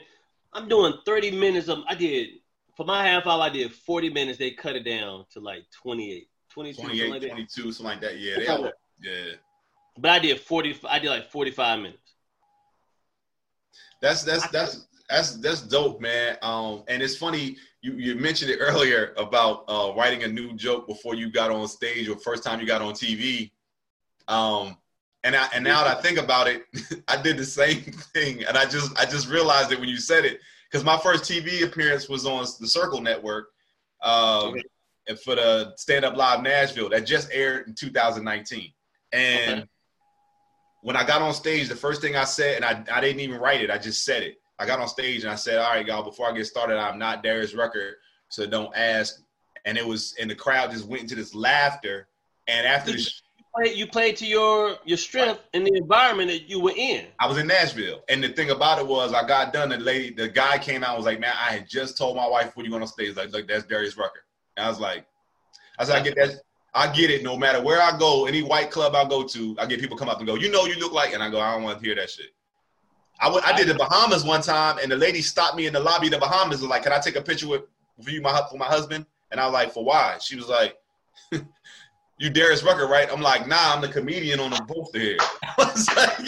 She was like, "Can I take a picture anyway?" I was like, "This dumb as hell." I don't look like him now, but when I first started, people thought I was Tommy Davidson. You know what, man? It's funny. Um, that's funny that you say that because mannerism wise, I can see that at, in your younger in your younger days. Yeah, yeah, yeah. I can see that. Yeah. I used to, I used to end my sets with like, uh, "Thank y'all for coming out. If you enjoyed me, I'm Ronzi Evans. If not, I'm Tommy Davidson." Right. Have a good night. I hated it, but I did. Jay, I did. Jay, every time I've done television, I've opened up with a joke I've never done that's that's a good way to that's a good way to be, man. I think uh, I think it, it shows the the guts of uh, of what we do, and the fact that you have confidence in your in your abilities to be able to deliver it. I posted my Tonight Show performance last week. I saw I that, man. Yeah, I haven't I haven't watched it in I haven't watched it in like probably Dude, eight it, years. It was smart as hell. Like it was brilliant, man. Like it like opening the, joke was, that opening joke when I came out and said well, I didn't have anything else planned once I got here. Right. I just if I get here, I, have done it. I just said that. I was like, when you when you did the joke about um you didn't have enough money to, to ruin your life. you didn't, I didn't know I had to save up money to throw my life away. Yo, so I was like, yo. anytime somebody tell you they, they they depressed and they going through it, they got money because you gotta fucking do drugs in order to be fully depressed. You gotta Right. have sex with prostitutes and and, and drink. You know, right, you right, gotta have the right tools to be depressed. right, right. I did that. I opened up on that. Yo, the the Tonight Show people they call me at six thirty in the morning. Right. They were like, "Yo, is this Moranzi?" I was like, "Yeah." They said, uh, "Are you in town?" I was like, "Yeah." Please say you want to do the Tonight Show. Like, they were joking, like, "Please say you want to do it tonight." And I was like, "Are you calling me to ask me do I want to do something that is a part of the dream that I want to come true?" Right, They right. like, I was like, "Yeah, great. We just had the Stone Temple Pilots drop out, and we need someone to fill it. Wow. Can you come tonight?" And I was like, "Uh, yes, bitch." The only the only issue I ever had with the Tonight Show was I wish they had given me a day's notice. Yeah, My goal was I wanted to fly my mom out yeah, so she could the audience to see it. yeah. And they told me the day of, and I wasn't gonna find a plane ticket to get my mom out to, to LA by 2 p.m. Yeah, It's six o'clock in the morning. Like yeah, that was the only Jay. That was the only thing that made me be like, oh, yeah. God That was damn. that's dope though, man. Because I mean, it's there. I mean, it's, it's the, the recording is there. It was a dope set. Um, I mean, Jay Leno, dude, I'm sitting in the. Jay Leno came in the green. He came in my dressing room, talking to me, like our bank accounts are not significantly. Like he just, so how's everything? Oh, you good? Yeah. Uh, thanks for doing this. Thanks for doing this. right, Yeah. Right. Okay. Somebody Right. told you to say that to me. Somebody Right. told you to say that to me because you're not telling me thank you. You don't even know who I am. right, But he was a nice dude. One of the ni- one of the nicest people I ever worked with in this or worked for, I guess, in this business. He was he walked me through the walkthrough. When you get done, you're gonna come out here, you're gonna stand right here, and blah, that. If you mess up, we'll start over. I was like, mess up? There's no I'm coming back out and starting over. This Nah. ain't the Apollo, man. This is the. I want to know what comedians had to start over. That's what I want to know. Like, Yo, I want to know who was like, yo, I ain't feeling it. Can I come back? Yeah, yeah, yeah. Take your time. Take your time. It's just only my fucking show. yeah, So he walked me through it, introduced me to Rickey Minor. I think it was the, the guy that was in charge of the music at the time. And he just walked around, dude, and we just had regular conversation. He cursed and shit. Like he and Jay Leno cursed like him, Bill Cosby cursed. It was like, ooh, Jay Leno cursed. This is edgy conversation right here right, got out, walked me back to my room. He said it'll be great. You'll have a great time. I get dressed, I come out, I perform. He invited me to sit down on the couch. We go to commercial. Like I want to thank my guests, uh, Sylvester Stallone, Criss Angel, and Moranzi Ahmed. And I'm like, nigga. yeah. That's major, man. You That's know what, big. man? I could I could walk away from this business right now because I've done everything I've I've done everything that theoretically someone who wants to do what I do is supposed to do. Yeah, I've done the late night, I've done the half hour, I've done the sitcom, I've been in a movie, I've written on TV shows, you know, I've toured, I've been in run, I've been in front of arenas, man. Like Russell Peters gets a crowd, dude, crazy. and I'm, and, and, and, it, and, it, and, it, and I guess it's something in us. I'm not phased by standing in front of 3,800 people and talking. Cause that's what I get when I go on when I go on tour with Russell and, and and Daniel. It's like theaters filled with people listening to me talk, and I'm standing in front of like, yeah, yeah. I'm talking to three thousand eight hundred people right now. This is fucking bananas. yep. I'm on one right now. Your name is on a fucking jumbotron. Yep. Your face is on a jumbotron where everybody in this room is watching you. Like like Kanye say, it's hard to be humble when you stunting on a jumbotron. so like, you yeah. know why people, if people knew that it, it, it, it, it's not even that your ego. It's just like nigga, I'm a god amongst people. I am on a jumbotron speaking into a microphone, and they gonna give me some money when this is over. Yeah. How you gonna tell me? For jokes. Right. For jokes now. That's For jokes. That's, that's I'm not up here talking about I'm not preaching. No. Nope. I'm not telling you how to fix your credit. I'm just entertaining you with jokes. How I'm gonna be normal after that? Help right. me understand. Right. And I tell people all the time, like, they don't understand, but I always tell women, don't date us either. Don't date comedians, like, cause that's not you're not gonna get what you want. We're a fragile mean, beast, you know what I mean? Fragile being. And it's like, you know, our egos sometimes like cause us to mess a lot of things up. Um, you know, when we it don't comes, know how to, we don't we don't we don't know how to share the stage. Nah, and it's yeah, it's, it's it's it's difficult. I mean, I battle with my daughters. Like my daughter, like my I got one daughter, man. She's a fool. Like she she's always energy and just always right. trying to be seen and heard and and loud. And I'm like, look, mama, I need you to calm down. You know what I'm saying? I'm trying to parent right. out of her. You know what I'm saying? Like, right, right, right, Bring this down. But yeah, she yeah. she got to be right yeah. She she she always doing way too much. You know what I mean? But it's like it's like one of those things, man. And I, I feel like um I I feel like your your writing style, and like I said, I, probably, somebody's probably told you this before. It wouldn't surprise me tomorrow, uh, Moranzio, if something clicked and then all of a sudden you this guy, you the guy, you you the Mark Normand, you the guy that everybody's in demand for. You got to be at every club. You don't have to worry about bookings, things like that. It wouldn't surprise me if it happened like that because the work has been put in. You look at a you look at a, a, a Bill Burr or or like a just somebody that's in high demand right now, right? And you go, what have they done that's different than what I've done? And it's it's not much difference. You understand what I'm saying? Like Bill, I, I mean, Bill is 51 now. Right. Bill didn't tape his first hour special until he was like late, like late 30s. Yeah. Early 40s. Right. And he just hammered out material. Yep. But it's like you make it late in life, and you don't have no time to bullshit. You just got to fucking hit the road.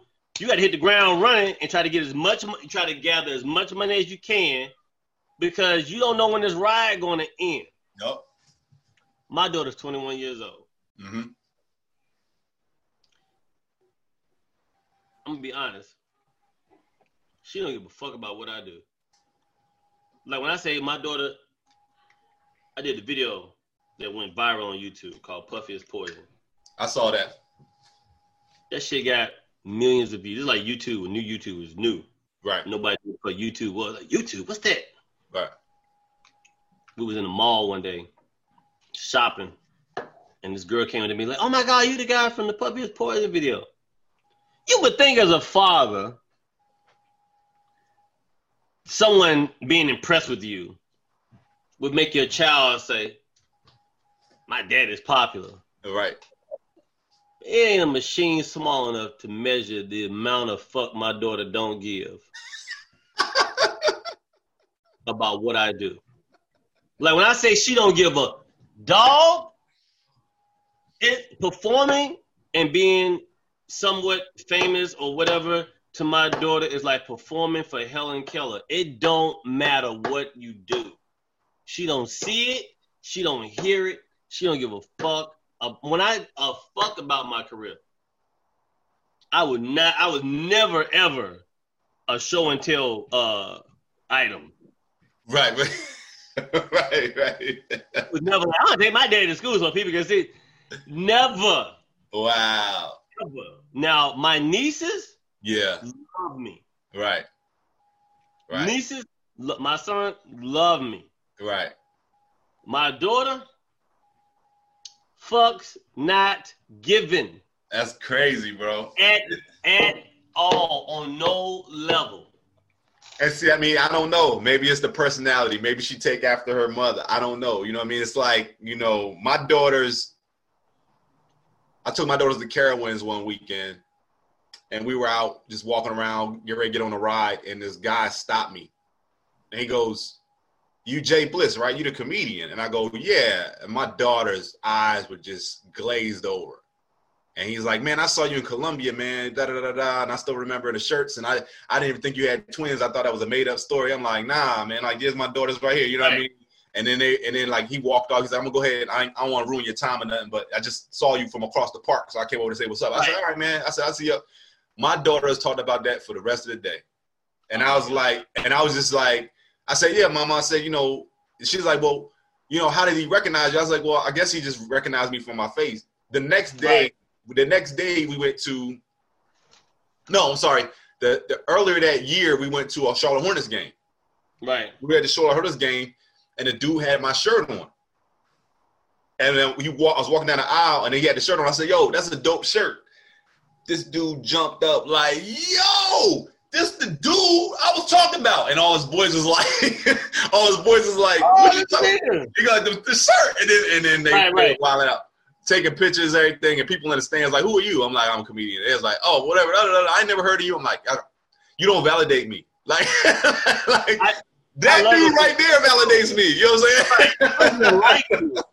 Because you can't, you can't have everybody. You know what I mean? No, nah. make everybody laugh. You can't. You're not gonna be a fan for everybody. But it's like when I say it hurt, dog. Yeah. My daughter, not, my daughter not giving a fuck about what I do. Yeah. It's pain, nigga. But it's something. It's something about. It's something about your kids that will that will make you feel that you just dad. You know what I mean? At the end of the day, like at, at the end of the day, they don't care what you do. They just they care about dad. You know what I'm saying? Like, look, I get that. They got like it. That's cool. Am I getting Wendy's? Are you taking me to the movies? right. Are you buying the shoes that you said you were going to fucking buy me? Yes, yes if all of that is going to get done, congratulations, nigga, on being noticed. What yeah. the fuck? Right. Run with it. I don't give a fuck. Right. Is it just gonna fuck up my bottom line? Right, right, right. That's that, that's pretty much what it is, man. And them girls will hurt your them girls will hurt your feelings more than anybody else, man. Man, a daughter? Yeah.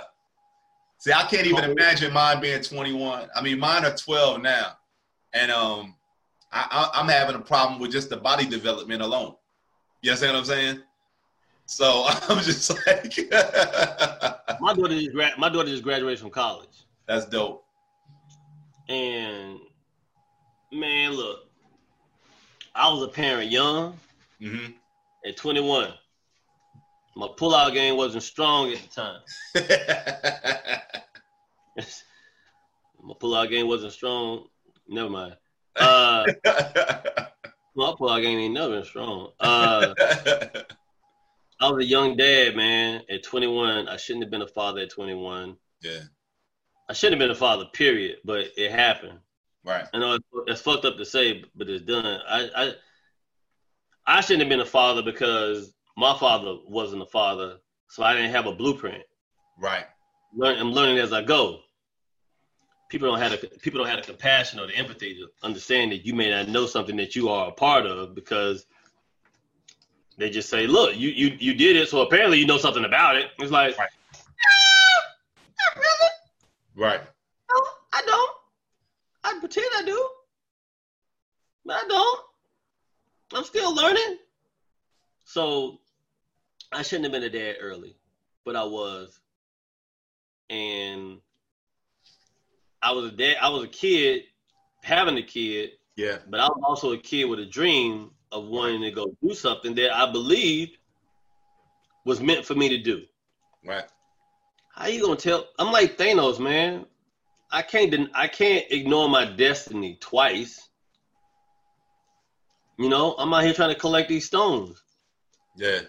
So I can make. So I can take my fingers and snap my dead away that's something else we should have jumped into on this podcast, man. Because you you're a comic book head, man. Uh, I was. I worked in the comic book store for three years. Yeah, I I I uh, I grew up on comic books. Like I said, we I listen to your podcast, so I know you go in and out about stuff. And, yeah. and you you more you got more knowledge of DC as well. I don't technically have a lot of knowledge of DC because I was a Marvel head. I so. only support DC because I love Batman. Batman, right? Uh huh. Yep. Batman is the Batman is the best thing about DC. Superman mm-hmm. is the worst thing about DC, and everybody else is just in the way. DC has the worst villains of all time. Oh, absolutely, absolutely. Like they have the like Batman has a nice rogue gallery. Right. Batman has a good rogue gallery. Spider Man has a good rogue gallery. Spider Man and Daredevil share the same villains, a little cross pollinating. Right. You know, X Men share villains with Avengers. Like everybody's sharing villains for the most part, but Batman and Spider Man have their own individual just villain, villain. Right. and they'll loan them out to somebody every now and then. Because right. when you see the Joker in a Wonder Woman comic book, you're like, that's just dumb. They don't got to do with that, right? Those two shouldn't be in the same room together. What the fuck is going on? I like Green Lantern when Geoff Johns wrote for it. Right. But Green Lantern is a hard book to write for. Um, it's a hard book to write for. Uh, Flash is a terrible character. It just is. Yeah. Reverse Flash, Impulse, Super Flash, Not So Flash. Like, but stop it. Um, Green Arrow, terrible. Right. Fuck Oliver Queen. Fuck the Arrow. Fuck that whole show. Because I've been your fucking Arrow. What you gonna do? You, and, done, that's, and, that's, that's what I'm saying. So like when I looked at when I was growing up and I looked at DC, I was just like, nah, I just don't see that much things that interest me in DC. I mean, the thing, the first thing that interests me in Marvel was was Iron Man, and then like my my neighbor across the street taught me all about the X Men. Like that's when I my mind blew, my mind was blown up. I was like, yo, yeah. like they got what? And you know, they start explaining everything, and then like the the uh, the team, uh, the new Team Mutants, uh, and all of those guys came out, and it was like uh, yeah. one of those situations where all of those things. When I was younger, it just kept me out of trouble. I was living in Camden, New Jersey. Right. So like every week I would go to the comic book store. Imagination. You kept your Right, got out of there, right? That's like I said, it's an incredible Hulk. Like, like all this was my this was my dude because right. this was a reflection of, I guess you you grow up angry because you misunderstood. Yeah, you know what I mean. Like, you know, if you get bullied, you don't know how to tell somebody being bullied. You try to figure it out yourself. Right. You know, if you tell somebody you're getting bullied, you get labeled a tattletale or you're weak for talking about it. Right. So you're walking around fucking with all this pent up anger. Right. You know, my parents going through a divorce and shit, and you know, a lot going on. You don't know who to talk to about it. Black people don't believe in therapy. They, they believe in going to church. Nah, for, so stick, stick staying alone. You know, pray pray about it and go to sleep, go lay down. You know, stuff like that. So people tell me you need to go to church. Bitch, God made therapists. I, when he's I, not available. Yeah, and then another thing I remember I had to explain this to um, my kids when I went and took the, took them to see Avengers about the Hulk, and then she was like, "Well, I don't like how they did the Hulk at, at the last two episodes." Like, I know, I mean, they did them wrong. I said, but what you got to realize is she was those, you know, the Hulk turned and was going against uh, going after uh, Black Widow, and I was like, well, he he didn't turn on his own ability. Like he got, right. got made angry, and when he does that, he can't control himself as the Hulk. I said when he changes himself, he's able to control that. He can talk. He can do all those other yeah. things. He's not raging. I was like, the other thing the movie didn't show you is when the Hulk gets mad and angry, he just gets stronger and bigger. So he can actually get yeah. bigger than what he was in the movie. And she was like, "Well, can he be beaten?" I'm like, "The Hulk won't stop." I was like, "So he's just going to continue to go. he's just going to get bigger, madder, and angrier." You know what I'm saying? so, you, don't, you don't stop rage. Right. Yeah, that's what I was saying. Yeah. So and so they were like, "Oh, now I get it." I go, "Yeah." I was like, "So when he when he turns himself, he can talk, he can understand all of those things." I said, "When he, somebody turn him, he don't listen to no reason. Everybody getting hurt." So then they were kind of understanding it then, and they were like, "Daddy, how you know all this stuff?" And I was like, "I grew up with reading." Do you want to do an episode, another episode, uh, where we just discuss comic books? Absolutely, absolutely. I'm down with that. I can talk comic book. Listen, I can talk basketball, comic books, and sci-fi all day long. What I'll do, I'll, I'll put it like this: what I'm gonna do is, because this was almost two hours. I will never go this long on my podcast. So we've been talking for two hours. Almost, yeah. So what I'm gonna do is, I'm gonna do this one, and then I'm gonna bring you back on uh at the beginning of August. Yeah, because we ain't got shit to do. We're gonna do the beginning of August. And before I get you off of here, this is what I always do at my podcast: is uh, you ever watch the Actors uh, Guild Studio with James Lipton? Yes, rest in peace, James Lipton. Yes, so I do James Lipton questions, but I remix them a little bit. So I'm gonna go ahead and fire these off to you, and then we'll get out of here with those. All right. You, you want you want honesty? You want me to lie to you? 100% honesty, man. That's what we do. Is bliss is ignorant. So whatever you say, if it's if it's uncomfortable, it's just uncomfortable. Remember, you Um, have yeah. What's your favorite word? bitch. Okay. Your least favorite word? No. No. That's a good one. Um, my t- my slogan I use on stage is TTBS. That's that bullshit. Anything and everything, you absolutely no control over in your life. So in your mind, in your world, what's that's that bullshit to you? The politics of our business. Yeah, I agree with that wholeheartedly. Um, on the opposite, yeah, on the opposite end of that, uh, what's the shit to you? The shit to me is when you yourself come up with something and you are able to execute it the way you want to on your terms. Yeah, And how, however it turns out is however it turns out. Like whatever you want for yourself will only be as great as the energy you put into it. right. Okay, You know what I mean? what's up? Yep, got you. All right. So if nobody knew who you were, you was introducing yourself to these people or the world in itself. What's your walk on music? ah, man. Oh man. We're gonna do music too. We're gonna talk about that in our next point by high ass too, because I know hip hop. Oh. is Yeah, we're gonna do that too. It depends on what move. Man, uh, Just Moranzio Vance, ladies and gentlemen, and bam, here it is. That's the music they're hitting right there. Triumph. Oh yeah, yes, we gonna talk. We we definitely we definitely gonna talk. We definitely gonna talk. Yo, let me tell you. Let me let sidebar, sidebar, sidebar, because we gotta have this conversation. Triumph. Let let's let's talk for one second. All right. So if I took if I took those verses in Triumph, Mm. because we could rearrange those verses if we want. Atomically. Right. Oh, my God. If we rearrange those verses, because I say the last time I had a comedian talk about Triumph on this podcast, just organically, somebody brought up Triumph.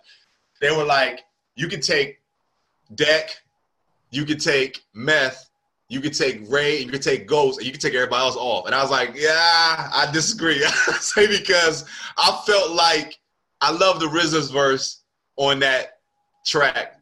And You need you need him for that abomatomically. You right, need you need that. You that starts the shit off like right. that's Right. that's That is that was the boat. That was one of the dopest. Like Inspectah Deck ripped that one so viciously. oh, I, I when when I hear about the, them doing that song and them having to go back and rewrite some of their verses because after they heard Deck's verse, they was like, "Oh, yo, we starting with that one." You know what I mean? You know what's so crazy about Triumph is? It tricks you into believing that every one of them motherfuckers deserve a solo album. And they don't! and they don't. They don't because you guys didn't need a, the solo album. That's still what, what I will definitely say is before. I like Tri- Deck, I like Deck. I do like Deck with uh Czarface though. Yes, yes. So, so here's the thing. Yes. So here's the thing. Before Triumph came out, my ultimate collabo song was Symphony. I love that as a collabo song. Yes. But when Triumph came out, I was like, yeah. I was like, this one right here now, to me, as far as collabos, that many people on one track, I'll say Triumph is number one, Symphony is number two for me. You know what one of the best collabo songs ever? Scenario is in there too. But what else? Spontaneous. Spontaneous? Spontaneous is on Leaders of the New School's second Yeah. album, Yeah. Time. Yes. They had 13 MCs on that one song. Yeah, I remember that. I remember that track. Um, But I God still love think- I still think scenario one and two to me is still up there. Yeah, Oh my god. The Scenario, Scenario Remix is one of them songs where you be like, y'all, I'm gonna get out of here, y'all. And the music be playing. Let me get out of here. Bam, bam, bam. Here and night. All right, I'm gonna, one more song. I'm staying. I'm sticking around. Yeah. Here in 1992, we were yes, yes, yes. fabulous. What's the scenario remix? Whereas you got seven MCs, six in Yeah. single, one winning spiritual Feel essence. Essence, yeah. By the name of Hood. Yeah, yeah. That was dope. That was dope. All right, so the next question is um, what's your walk out music at the end of this life? What more can I say? There you go. Yeah, that's a dope one. Jay Z. That's a dope one. What, what And, more uh, can I say? Yeah, and then the profession other than your own, which you would like to attempt if you had an opportunity. What is it? Archaeologist. Archaeologist. Was that something in high school or what? Just Huge. I'm a huge, huge, huge Indiana Jones fan.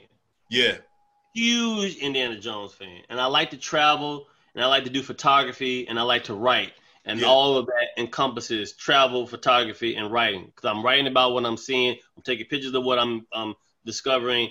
I'm going to new areas. I'm going to different territories. I'm, I'm traveling in, in circles of people who don't allow access to the outside world. yeah, You know what I mean? I'm, I'm, I'm finding buried treasure. I'm, I'm learning about mythical creatures that may or may not exist, uh, civilizations and cultures that no longer walk among, amongst us. Like, right. that's always the thing for me. You know how hard it is to tell a black family you want to be an archaeologist? they like spell that first of all. Second First of all, you spell what you want to be. I'm like, Right. well, you know what Right. Indiana Jones is. You gonna go where? Mm-mm, mm-mm, mm. Mama, mm-mm, mm-mm. you are not going overseas. You know they got diseases over there. Like they got diseases in St. Louis. What are you talking about? right, right, right. So yeah, ar- archaeologists, man. That's dope, bro. That's dope. Yo, man, it's been a pleasure, man. What I'm gonna do, um, I'm a August. You're gonna be the first episode we're gonna do in August, and we're gonna we're gonna I'm gonna map out what we're gonna talk about. So we're only gonna cover those uh, those topics. Let's do it. All right, fam. All right, later.